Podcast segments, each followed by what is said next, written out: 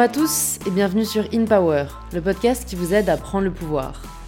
Vous l'attendiez, la voici, la suite de ma conversation avec David Laroche, entrepreneur, coach et conférencier. C'est un extrait qui m'a particulièrement parlé et qui vous donne un aperçu de l'épisode qui vous attend demain. Alors n'oubliez pas de vous abonner directement sur l'application que vous êtes en train d'utiliser pour recevoir l'épisode dès sa publication.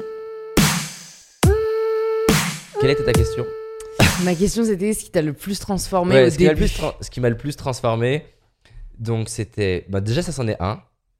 D'apprendre à m'aimer dans Ouais. l'opposé de mon fantasme, encore une fois. Le deuxième, on en a beaucoup parlé, c'est de me nourrir de gens qui m'inspirent. Mm. Biographie, euh, entourage, amis, etc. Euh, le troisième, ça a été de, de faire de, de mon quotidien, au moins une, enfin, mon, mon idée, c'était de le faire tous les jours. J'ai pas réussi tous les jours, mais fais tous les jours quelque chose qui te challenge et qui t'approche de tes rêves. Et hum, c'est pas une phrase qui vient de moi, mais je l'adore cette idée que les gens surestiment ce qu'ils peuvent faire en un an et sous-estiment ce qu'ils peuvent faire en dix ans. Et ça, c'est un truc de dingue. On est dans une société où tu prends ton téléphone et tu as, à manger avec Uber Eats en 20 minutes, tu as le Uber en 3 minutes, tu as Netflix en 15 secondes, tu envoies un WhatsApp à quelqu'un à l'autre bout de la planète en une centième de seconde. Et donc, on est, pour le coup, c'est une forme d'impuissance apprise aussi. On est en train de se programmer avec les choses, si elles sont pas rapides, elles ont un problème. Et on aime bien montrer les success stories rapides, mais ça n'existe pas, hein, tu vois. Il n'y a pas de success story rapide. C'est-à-dire que quand tu vois quelqu'un où en apparence ça réussit rapidement, bon, bah, tu as une enfance particulière avant. Euh, tu as même des.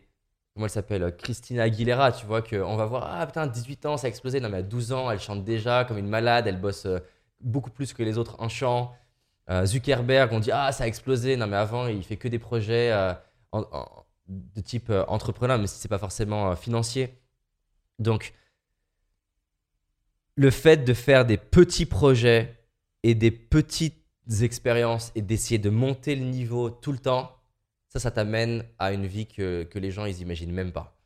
Vraiment, c'est-à-dire que le David de 15 ou 18, il aurait même pas, j'arrivais même pas à rêver de la vie que j'ai là aujourd'hui. C'est-à-dire que j'ai une vie qui est plus grande que celle que j'imaginais et ça s'est fait en faisant des choses euh, comme lever la main en cours, contacter des Américains, essayer de les interviewer et finir l'interview, me sentir nul et ridicule parce que j'ai pas réussi à comprendre leur humour et que ils ont sorti plein de blagues que j'ai pas compris. Euh, lancer, me lancer dans le défi de faire un one man show et stresser à, à l'idée de le remplir, ne pas arriver à écrire mon spectacle, avoir ma chérie qui me la veille du spectacle qui me dit il faut que tu fasses quelque chose là tu as 380 personnes euh, et avoir un niveau de stress avant, euh, avant de monter sur scène qui est, mal, qui est dingue. Mais chaque chose, en montant le truc, eh ben, tu, te- tu te découvres. Donc ça, ça, ça... Justement, les gens... Un, ils prennent pas le bon rêve. Deux, ils fantasment du trop rapide. Trois, ils le font pour les mauvaises raisons et souvent prouver quelque chose.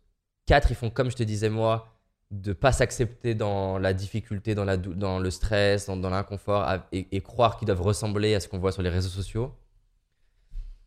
Et quand tu fais ça, c'est sûr que tu ne donnes pas vraiment les, les ressources. Et la dernière chose qui est liée à tout ça, mais qui est plus technique, mais encore une fois, hein, il y a y croire et oser, c'est le premier chapitre. Et une fois que tu y crois, il y a réussir.